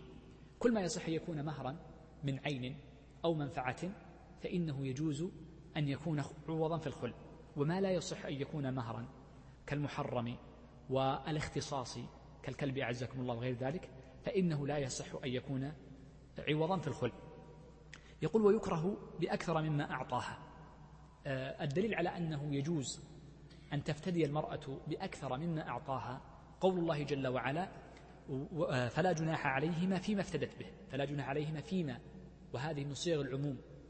فدل على ذلك على أن آه، المرأة يجوز لها أن تفتدي بما شاءت. هذا من جهة. من جهة أخرى أنه يكره الزيادة عليه لأن النبي صلى الله عليه وسلم قال أتردين عليه حديقته؟ ولم يأذن لها بالزيادة. وقد روينا وإن كان في إسنادها ما قال أن النبي صلى الله عليه وسلم قال لها أما الزيادة فلا. فهذه الزيادة إن صحت في الحديث فإنها محمولة على آه، النهي نهي كراهة لا نهي التحريم. يقول وإن خالعت حامل. طبعا ومما يدل على جوازه أيضا ما جاء في بعض ألفاظ آه، يعني مخالعة امرأة قيس بن ثابت أنها قالت أخالعه بكل ما بعقاص رأسي أي بكل ما أملك. فلم ينهى النبي صلى الله عليه وسلم عن ذلك وإنما قال فقط بالحديقة اللي هو المهر. قال وإن خالعت حامل بنفقة عدتها صح. المرأة إذا كانت حاملا فإن لها نفقتان إذا طلقها زوجها. نفقة لحملها ونفقة أخرى لنفسها. فلو أن امرأة حامل قالت لزوجها طلقني وأسقط عنك نفقة الحمل عني وعن الحمل. فإنه يصح. والدليل في ذلك يقول لأن الإسقاط يكون كالإثبات. وقد ثبت حق الحمل شوف ثبت حق الحمل لها بمجرد الحمل فهو ثابت. فلا نقول إنه إسقاط قبل الوجوب بل هو إسقاط بعد الوجوب فإنها حامل الآن. فحينئذ يصح لها أن تسقطه وإن كان مجهولا. لأنها ربما تسقط الولد بعد يومين وخلاص ليس لها نفقة وربما يستمر تسعة أشهر ففيه نوع جهالة. وعندنا قاعدة أن الإسقاطات يغتفر فيها للجهالة بخلاف التعاقدات المبتدأة فإنه لا يغتفر فيها الجهالة. طيب. يقول ويصح بالمجهول وقاعدته ما ذكرنا قبل قليل لأن عقد الخلع فيه معنى الإسقاط لأن الزوجة تسقط حقها. ففيه معنى الإسقاط لذلك يصح بالمجهول. وقد ألحقه جمع من الفقهاء بالإسقاطات عقد الخلع قال فإن خالعته على حمل شجرتها. يعني كل ما كان هو حمل حمل شجرة. طبعا قبل أن نبدأ بالأمثلة هذه أمثلة سهلة جدا. آه، عندنا قاعدة خلينا بس نفهم في المجهول. الأصل في عقود المعاوضات أنه لا بد فيها من أن تكون معلومة معلومة العوض أليس كذلك؟ وقد ذكرت لكم في أول الباب أن عقد الخلع من عقود المعاوضات غير المحضة. وقلت لكم أن الفقهاء يقولون هي باعتبار الزوج معاوضة وباعتبار الزوجة تبرع لذلك قالوا إنها معاوضة غير محضة. فأحيانا يغلبون معنى المعاوضة وأحيانا يعب يعني يغلبون معنى التبرع. وليس تبرع من الزوجة وإنما في معنى التبرع من الزوجة. في الجهالة الجهالة في العقود معذورة أو يعفى عنها في عقود الإسقاطات وفي عقود التبرعات. يقولون وعقد الخلع فيه معنى الإسقاط وفيه معنى التبرع. ففيه معنى التبرع باعتبار الزوجة كما نص فقهاؤنا وفيه معنى الإسقاط لأن المرأة تسقط حقا ثابتا لها في مقابل عوض. ففيه معنى الاثنين. طيب. بدأ يأتي بأمثلة على عوض مجهول. قال فإن خالعته على حمل شجرتها. شجرتها كان لها حمل معين ثمرة. فقال خالعتك, خالعتك عليه. لم يرى الشجرة يعرف لكن أن لها شجرة حقيقية. فنقول يصح قد يكون الحمل قليلا وقد يكون كثيرا فيصح ذلك. قال أو أمتها. معنى ما يجوز المعاقدة على حمل الأمة ولا حمل الشجرة في البيت لكن يصح في الخلع لأنه مجهول. عندها أمة أو دابة حامل فقالت الذي ينتج من هذه الدابة أو الحمل فإنه لك حينئذ يجوز سواء كان صغيرا أو كبيرا لكن لو عدم سيأتي بعد قليل الحكم. قال أو ما في يدها. قالت خالعني على ما في يدي. قد يكون ذهب وقد يكون الماس وهو أغلى وقد يكون شيئا قليلا. قال أو بيتها. أو ما في بيتها من دراهم. قالت ما في بيتي ما في يدي عفوا من دراهم. قد تكون قليلة أو كثيرة. أو ما في بيتي من المتاع من, من, المتاع. خذ ما في بيتي من الأثاث. قد يكون ما في بيتها قليل أو كثير من من الأثاث. يعني لو قالت ما في يدي من دراهم هذا المقصود. قال أو على عبد. قالت خالعتك على عبد ولم تحدد هذا العبد من هو. صح. فإن وجد ذاك تلك الدراهم أو حمل الشجرة أو الأمة أو حمل الدابة أو المتاع قليلا أو كثيرا فإنه يقع به الخلع. لا ننظر لكمه ولا صفته. ولكن إذا عدم لم نجد فيه شيئا. قال المصنف وله مع عدم الحمل والمتاع والعبد أقل مسماه يعني أقل ما يسمى متاعا وأقل ما يسمى حملا وأقل ما يسمى عبدا. قال ومع عدم الدراهم ثلاثة لأن الجمع أقله ثلاثة فهو أقل ما يسمى دراهم. وهكذا. طيب. يقول المصنف رحمه الله تعالى فصل بدأ يتكلم هنا عن بعض الأحكام المتعلقة بالخلع. بدأ بأول مسألة وهو قوله متى قال متى. وإذا قال متى أول مسألة ذكرها المصنف هنا قال وإذا قال متى. طيب قبل أن أتكلم عن هذه المسألة سأجعل لها عنوانا وأجعل لها مقدمة. فأما عنوان هذه المسألة فإنه الطلاق المعلق بعوض.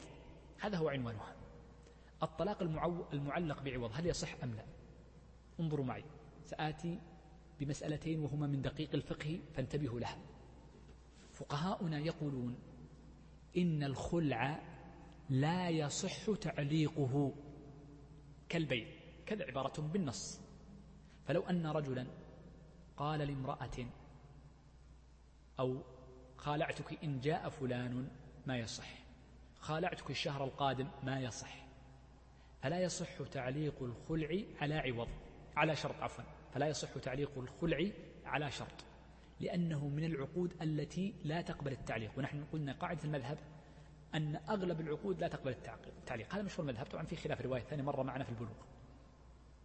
واضح المسألة؟ الخلع لا يقبل التعليق. هناك عقود تقبل التعليق وهو الطلاق والوصية. الوصية على الوفاة والطلاق واضح. طلقتك إن جاء زيك. الطلاق والعتق كذلك أيضا يصح التعليق. هاي تقبل التعليق ويجوز أن تكون منجزة. هناك صورة فيها شبه بالطلاق وفيها شبه بالخلع وهي التي ذكرناها هنا. إذا علق الطلاق على عوض أو بعوض. قال أنت طالق إن أعطيتني كذا. فيقولون يجوز. لكن إن علق الخلع على عوض ما يجوز. أنت مخالعة إن أعطيتني كذا ما يجوز.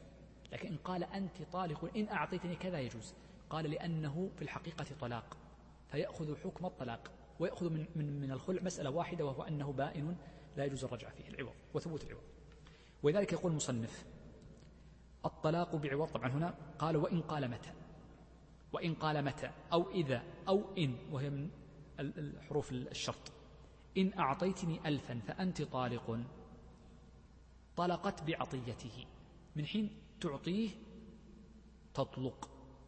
إذا الطلاق إذا علق بعوض فإنه يكون كالخلع في الإبانة فقط في الإبانة ويصح ويكون كالخلع في الإبانة. طيب عندي هنا مسألتان أريد أن ننتبه إليهما. المسألة الأولى في قول المصنف فأنت طالق طلقت بعطيته. شوف كلمة بعطيته. لم يقل إذا قبض المال. فما معنى أن المرأة تعطيه؟ يقولون معنى أنها تعطيه يعني في أي وقت أعطته هذه المرأة المسمى كاملا أو زائدا عن الكامل. أعطته المسمى الذي علق عليه الطلاق كاملا أو زائدا. قال إن أعطيتني ألفا فأعطت ألف وخمسمائة.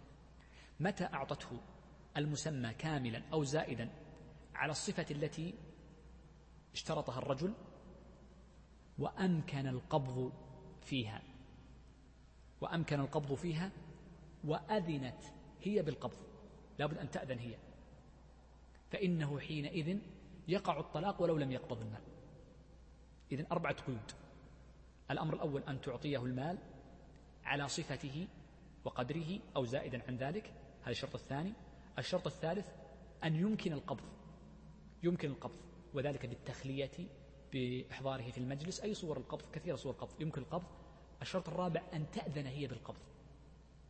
ما يروح يأخذ من فلوسها ويقول أعطيتني ألف. لا لابد هي أن تأذن تقول هذه في مقابل كذا فتأذن بالقبض. إذا وجدت هذه الشروط الأربع فإنها حينئذ تطلق ولو لم يقبض المال. قال لا لا ما أبغى. طلقت لأن الطلاق معلق على شرط. طيب فتطلق لكن الطلاق يكون ماذا؟ ذكروني. طلاقا بائنا أحسنت كالخلع في الإبانة فقط وليس في الأثر. طيب يقول الشيخ رحمه الله تعالى وإن قالت اخلعني على ألف هي تقول اخلعني على ألف أو بألف أو لك ألف ففعل بانت واستحقها. المرأة إذا قالت هي هي ابتدأت فقالت خالعني بألف أو على ألف أو لك ألف العبارات مترددة لكن نفس المعنى. ففعل فخالعها قال خالعتك. زين؟ واستحقها. كيف استحقها؟ بأن يكون أجابها على سؤالها في هذه الحال وقدمت له المال بالشروط الأربعة ذكرناها قبل قليل. فإنه حينئذ آه، يثبت به الخلع سواء كان بلفظ الطلاق أو بلفظ الخلع. طيب انظروا هنا عندي مسألتان مهمتان جدا. هذه الجملة نأخذ منها حكمين. الحكم وذكرت هذه الحكمين لكن تكرارا. الحكم الأول أن عقد الخلع يجوز تقدم الإيجاب على القبول. عفوا تقدم القبول على الإيجاب. منين أخذنا هذا الكلام؟ قالت اخلعني ففعل فبانت. ما قال خالعيني وأعطته. فيجوز التقدم فيجوز أن يتقدم. هذه الصورة. هذا حكم أخذناه من هذه المسألة. المسألة الثانية سأشرحها ثم أقول ما هو الحكم فيها. قوله واستحقها. فقهاؤنا يقولون عندنا أنه يقول فقهاء شرط لم يذكر المصنف لكن ذكر جميع الفقهاء مذهب. قالوا إنه يجب أن يجيبها على الفور. ليست على التراخي مثل الشرط مثل الطلاق. الطلاق على التراخي حتى لو كان شهر شهرين ثلاثة أربعة. وأما إن كان بلفظ الخلع هي التي قالت خالعني فيجب أن يجيبها على الفور. وجعل المجد في المحرر أن الضابط في الفور هو مجلس التعاقد. فإن تفرق من مجلس التعاقد ولم يجبها قال قبلت أو قال خالعتك فلا يستحق الخلع وإنما يكون طلاقا إن كان بلفظ الطلاق أو بنيته. إذا نعرف هذه المسألة. نستفيد من هذا ماذا؟ أنه لا يجوز ماذا؟ تعليق الخلع على شرط لأنه إذا كان متراخي في مثابة الشرط. طيب. يقول نعم قال واستحقها. وإن طبعا وقالت أيضا وطلقني واحدة بألف. طيب إن قالت طلقني واحدة بألف هذه مسألة ثانية. إذا قالت المرأة طلقني واحدة بألف فطلقها ثلاثا استحقها. يعني استحق الألف. استحق الألف. وعكسه بعكسه. أي قالت طلقني ثلاثا بألف فطلقها واحدة لا يستحق الألف. لا يستحق الألف إلا في حالة واحدة وهو إذا كانت المرأة قد طلقت طلقتين قبل فطلقها واحدة متممة للثنتين حتى وإن كانت لا تعلم أن هذه الثالثة تسبب بينونة الكبرى. طيب. قال وعكسه بعكسه. لم يستحق أيضا الألف إلا أن تكون إلا نعم قال إلا في واحدة بقيت.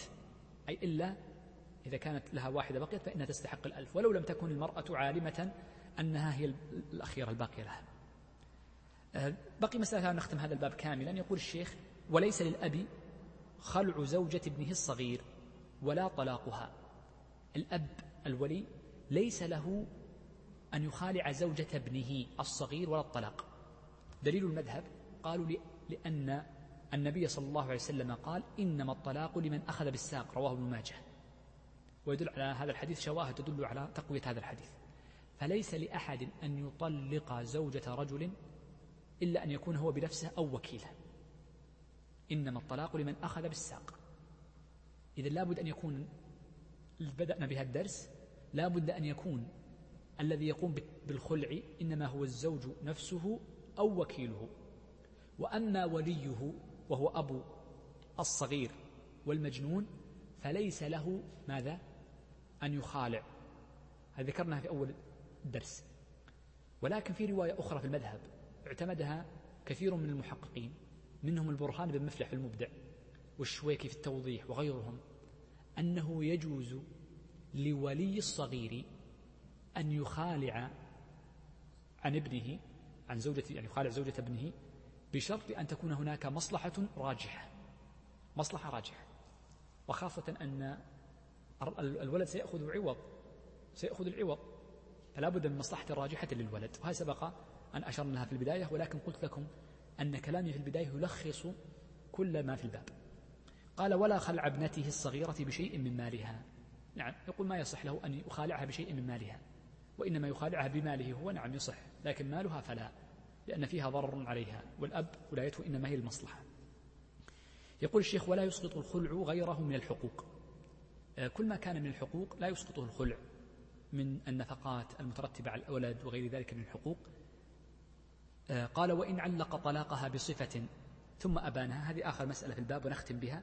وهي مسألة تحتاج تركيز. يقول المصنف إن علق طلاقها بصفة ثم أبانها فوجدت ثم نكحها فوجدت بعده. كيف هذه الصورة؟ إذا طلق علق المرء طلاق زوجته بصفة قال إذا جاء شهر رمضان فأنت طالق أو قال كلما دخلت الدار فأنت طالق علقها بصفة كلما جاء رمضان فأنت طالق أو إذا دخلت الدار فأنت طالق. أو قال إذا فعلت أنا كذا فأنت طالق. انظروا معي. عندنا ثلاث صور.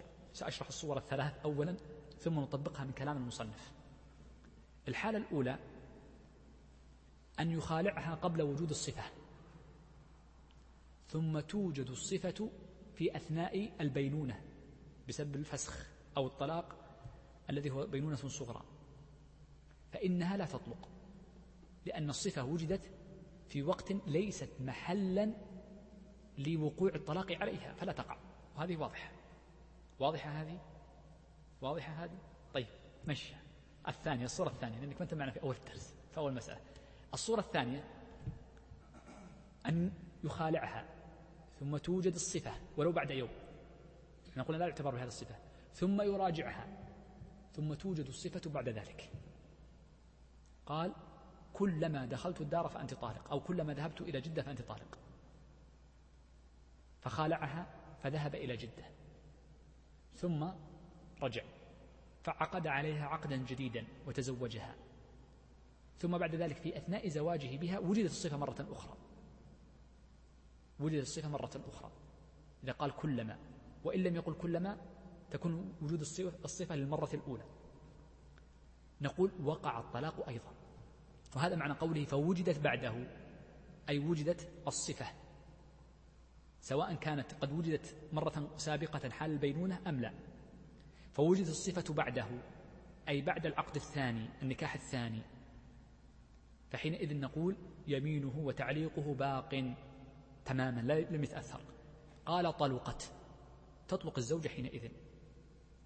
لأن اليمين باقية كلما إذا كان وجد أكثر من مرة أو إذا قال الصفة الفلانية مرة واحدة ولم توجد إلا بعد النكاح الثاني. قال كعتق أي كمثل العتق تماما. كمثل العتق تماما. وإلا فلا. أي وإن لم توجد الصفة إلا في أثناء البينونة فقط فلا. إذن كلام المصنف هنا شمل صورتين ذكرناهما قبل قليل. هناك صورة ثالثة أختم بها حديثي وأختم بها الدرس كاملا وأعرف أن درس اليوم يعني كان فيه بعض التقاسيم لكن إن شاء الله يعني من ضبط المقدمة الأولى في الأربع وضبط الألفاظ يكون ضبط المذهب تماما في باب الخلع وهو سهل جدا إن شاء الله. المسألة الأخيرة عندنا فيما لو فعل الخلع حيلة وهو يسمونه خلع الحيلة. طبعا لم يذكرها المصنف لكن ذكرها جميع مصنف الحنابلة. خلع الحيلة ما صورته؟ رجل يعني علق امرأة طلاق امرأة على شيء قال إذا ذهبت إلى جدة فأنت طالق أو قال إذا تزوجت الثانية فأنت طالق. فأراد أن يفعل هذه الصفة. فخالعها لأجل ماذا؟ أن يوقع الصفة. لم يخالعها بقصد الخلع حقيقة وإنما خالعها ليوجد الصفة. خالعها ليوجد الصفة. ثم إذا وجد الصفة سيراجعها. ظاهرا نقول ماذا؟ يصح. وهذا هو قول بعض متأخر الحنابلة. فقد ذكر المرداوي أن كثيرا من الناس أو الغالب على الناس أنهم يصححون خلع الحيلة. قال وفيه مخرج وتيسير حتى أنه قال عبارة مرة. قال وهذه من من ميزات أو محاسن المذهب وهو التسيع الناس في خلع الحيلة. واختاره أيضا ابن القيم. أن خلع الحيلة يصح وهو مخرج للناس فيما لو حلف حلفا معين أو يعني يعني علق طلاقا معينا. وأما مشهور المذهب المعتمد. واختيار الشيخ تقي الدين أيضا فإنهم يقولون إن خلع الحيلة باطل. ما يصح. فإذا وجدت الصفة فقد وقع الطلاق وثبت به لأنه خالع للتحيل ولم يخالع لأجل الفرقة. كما أن النكاح إنما يقع رغبة فكذلك خلع الحيلة. بذلك نكون بحمد الله عز وجل أنهينا كتاب الخلع ونبدأ بمشيئة الله عز وجل في الدرس القادم في كتاب الطلاق صلى الله وسلم وبارك على نبينا محمد وعلى آله وصحبه أجمعين. طبعا قبل أن نبدأ في الأسئلة أذنتم لي؟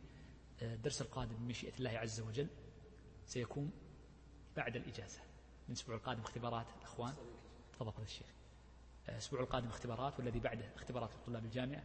ثم تأتي إجازة ربما ينتقل الناس. فإن شاء الله أول أسبوع بعد الإجازة أول أسبوع تماما سنبدأ. الأسبوع القادم المنقول. اللي عنده منقول والذي عندهم التعليم عن بعد. بعض الشباب ما حضر أبو أنس ما حضر لأجل التعليم عن بعد فعندهم لخبطة. ففي مشاكل الأسبوع القادم في الاختبارات. والإخوان اقترحوا قالوا لي الأسبوع القادم بحيث نبدأ بالطلاق بعد إجازة يكون أنسب بدل ما يكون هناك إيه فصل قادم. إن شاء الله يمكن ثلاث أسابيع أو أربعة ليست كثيرة إن شاء الله. أول أسبوع إن شاء الله سنبدأ. يعني من أول أسبوع سنبدأ. إذا قالوا الدراسة الصباح في المساء إن شاء الله نبدأ. يعني الجامعة يبدون بعد ثاني أسبوع لكن نحن سنبدأ من أول أسبوع.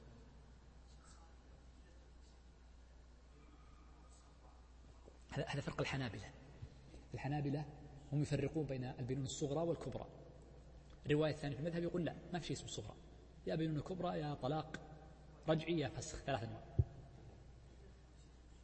أه، شوف الأحكام المترتبة على الفرقة إما احتساب الطلاق إما جواز المراجعة في العدة وإما أه، أه، جواز المراجعة بعقد جديد وهو عقد جديد عليها قبل أن تنكح زوجا آخر. هذه ثلاثة أحكام. إذا احتسبت الطلقة وحرم ولم يجوز مراجعتها في عدتها ولم يجوز العقد عليها إلا بعد زوج ثان فإنها البينونة الكبرى. هذا واحد. اثنين. إذا حسبت التطليقة ولم يجوز مراجعتها في أثناء عدتها. مثل السابقة لكن فرقت في الحكم الثالث. جاز العقد عليها بعد ذلك بعقد جديد فهي البينونة الصغرى. عقد جديد يعني يعني رجل طلق امرأة بينونة كبرى بينونة صغرى يعني بعوض. في أثناء العدة ما يراجعها لكن لو بعد بعدها بشهر شهرين قال نعقد عقد جديد بإيجاب وقبول من ولي الزوجة وبرضاها وبمهر جديد يصح. يصح. الفرق بين الصغرى والكبرى شيء واحد فقط الرجوع. يجوز الرجوع بعقد جديد بدون تحريم بدون تحريم بين الصورة بدون تحريم. نعم. النوع الثالث الفسخ. لا قلنا. نعم الطلاق الرجعي.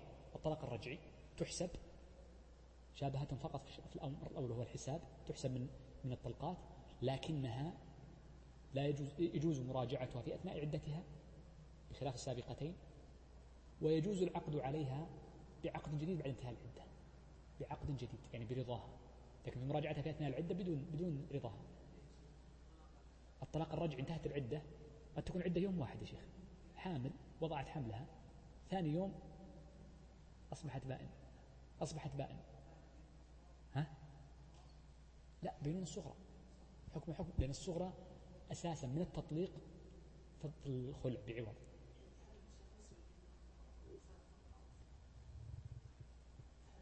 ها؟ إيه فقط فقط بينون الكبرى فقط. بس.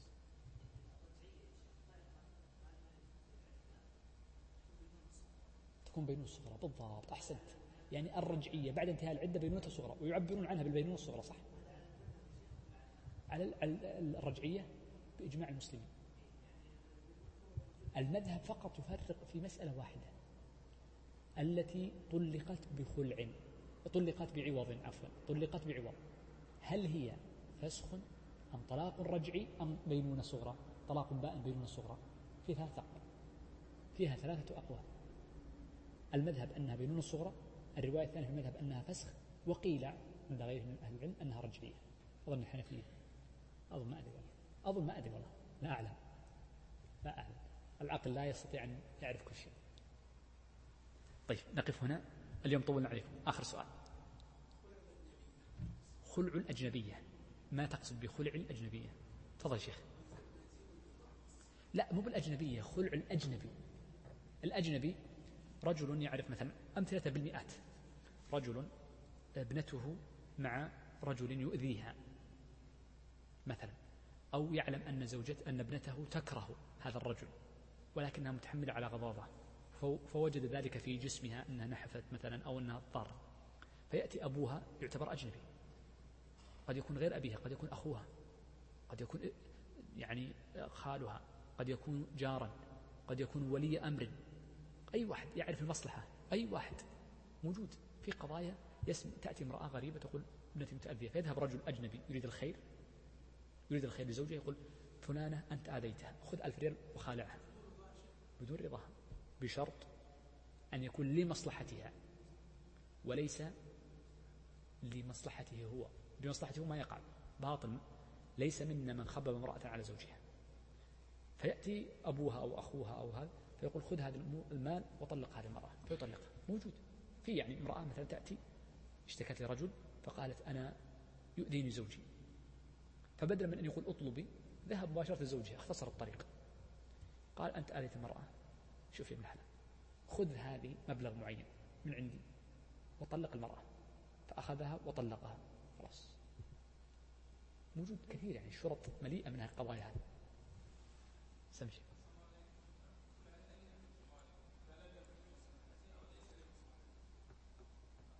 يقولون يقولون يقولون نعم يصبح لغوا إلا أن يتلفظ بالطلاق. ما يقع خلع ما يثبت به العوض. خلع الأجنبي جاء واحد يعني آه، يريد أن يخبر امرأة على زوجها. زين؟ فخالع الرجل. فالعوض باطل. العوض باطل. طيب فيكون حكمه وش مصلحته؟ يبذل ماله فلوسه ما المصلحة؟ لكن ما المصلحة؟ لابد, لابد في مصلحة يا شيخ. هل مصلحة الزوجة؟ الإفساد؟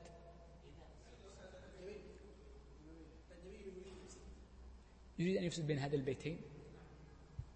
إيه خلاص يكون طلاقا ما يكون خلعا. لكن غالبا يا شيخ الشخص لا يبذل المال إلا لمصلحته هو أو لمصلحة شخص معين. إما لمصلحة هذه المرأة رحمها فأعطاها المال أو لمصلحته هو. يعني يريد أن ينظر المرأة كان مصلحته هو عقد الخلع باطل والمال حكم حكم المال المحرم يصرف في وجه البر تأديبا وقضاء لا حكما. والرجل إذا كان تلفظ بلفظ الطلاق فهو طلاق رجعي. وإن تلفظ بكناية الطلاق بنيته فهو طلاق رجعي. وإن قصد بالكنايات الخلع فإنه لا يقع شيء له. أنا ما تصورت الآن كيف لا يكون لمصلحة الرجل. مثلا أعطني مثال شيخنا.